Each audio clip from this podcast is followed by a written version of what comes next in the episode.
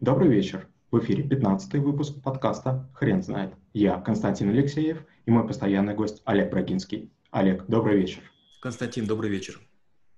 Хрен знает, что такое вдохновение, но попробуем разобраться. Олег, почему вдохновение – это навык? Многие говорят, что муза или какое-то вдохновение должно прийти. Можно у моря сидеть и погоды ждать. Вдруг оно случится, а я такой с кисточкой сижу и тут же нарисую. И вот у меня тоже были знакомые художники, которые долго ждали, по три года ждали, говорили, вот первая картина получилась, написал за ночь, голым скачил с постели, нарисовал, и гляньте, продал за 25 тысяч евро, а вот три года эта сука не приходит ко мне, как бы вдохновение, муза, где же вы, как бы, есть даже такая шутка, если муза женского рода, а что же будет мужского рода? Музык, да? К сожалению, вдохновение э, ждать глупая затея, его можно вызывать. Надеюсь, об этом мы и поговорим. Как раз-таки можно ли натренировать приход вдохновения? Конечно, можно. И для меня э, такой отправной точкой стала история о Гоголе. Я ее в Риме услышал. Якобы Гоголь жил в Риме, каждое утро сходил к фонтанам с кувшином, набирал воду, потому что тогда можно было пить именно из фонтанов. Садился за стол чертыхался, брал лист бумаги, перо и писал. Что-то сегодня вообще не хочется писать, абсолютно не хочется писать, ни одной мысли нет. И вот рука, которая писала, изводила чернила, вдруг в какой-то момент как бы вводила его в транс, и он начинал писать. То же самое касается многих спортсменов, и я тоже так делаю. Если на тренировку идти не хочется, одеваешь форму, садишься на диван, посидел. Ладно, пройдусь хотя бы по двору, начинаешь идти, и вдруг не замечаешь, как до зала добежал. Потренировался, вернулся, думаешь, боже мой, как здорово, что я одел форму. То есть, если вы ждете вдохновения, это глупо. Нужно начинать двигаться, как будто бы оно вот-вот появится. Оно появится, а вы готовы. Можно ли отсутствием вдохновения оправдывать непродуктивность? Категорически нет. Послушайте, взрослый человек не может оправдываться. Все очень просто. Если от вас зависят жена, дети или муж, а, стареющие родители, а, племянники, племянницы, вы не можете оправдываться. В определенный момент времени должны принести, не знаю, рыбку, там, не знаю, там, конфетку, еще какую-то еду.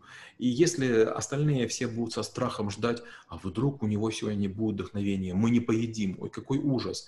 Ну, скотина в раз последнее. Вдохновение – это только про творческих людей? Нет, абсолютно. Вот я не знаю, почему-то творческие люди все время себя противоставляют технарям. Заметьте, технари почти не говорят про гуманитариев, а гуманитарии говорят, я не технарь. То есть оправдывая свою как будто бы неспособность. Это неправда. Для того, чтобы сделать красивый мост, ажурный, изящную беседку, э, какую-то интересную схему разводки водопровода, даже сантехнику нужно вдохновение. Иногда домработница убирает и песенки поет, и я знаю, в квартире будет все сиять. А бывает, она такая приходит уставшая, какая-то грустная, может быть, не выспалась, и я понимаю, по всему дому будут пятнышки, вдохновения нет, якобы. Можно ли продолжительно сохранять состояние вдохновения? Нет, нельзя, это, это даже опасно. Вдохновение – это положительное чувство, которое дает некий подъем сил. Представьте, вот, вот постоянный подъем сил. Это некий вечный двигатель. К сожалению, за подъемом сил обязательно бывает упадок. Вдохновение есть, мы поработали, оно пропало, мы занимаемся другим видом деятельности. Как вдохновение может помочь в продвижении по карьерной лестнице? Наверное, никак. Если вы где-то работаете и находитесь в иерархии, все ожидают, что вы будете работать не хуже, чем вчера. И поэтому наличие вдохновения или его отсутствие, оно, скорее всего, будет на вас влиять. Важна на работе предсказуемость, одинаково превосходный результат. Э, стандарт качества, который вы демонстрируете, он и показывает, есть ли у вас шанс идти вверх или нет. Как вдохновлять большую группу людей? Невероятно сложно. Нужна большая внутренняя энергия. Есть люди, которые прекрасно общаются один на один. Или могут, скажем, общаться с группой допустим, там 20 человек, 25.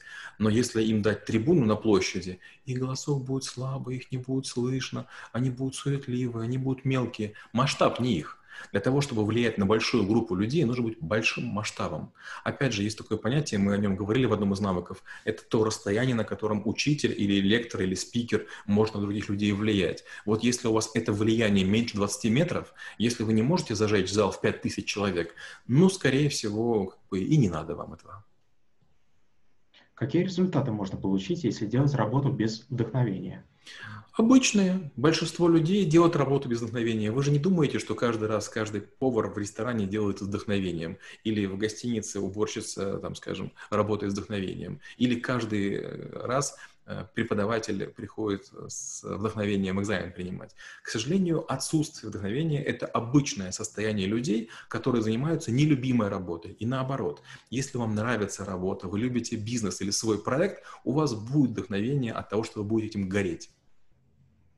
Олег, спасибо. Теперь на вопрос, что такое вдохновение, будет сложно ответить. Хрен знает.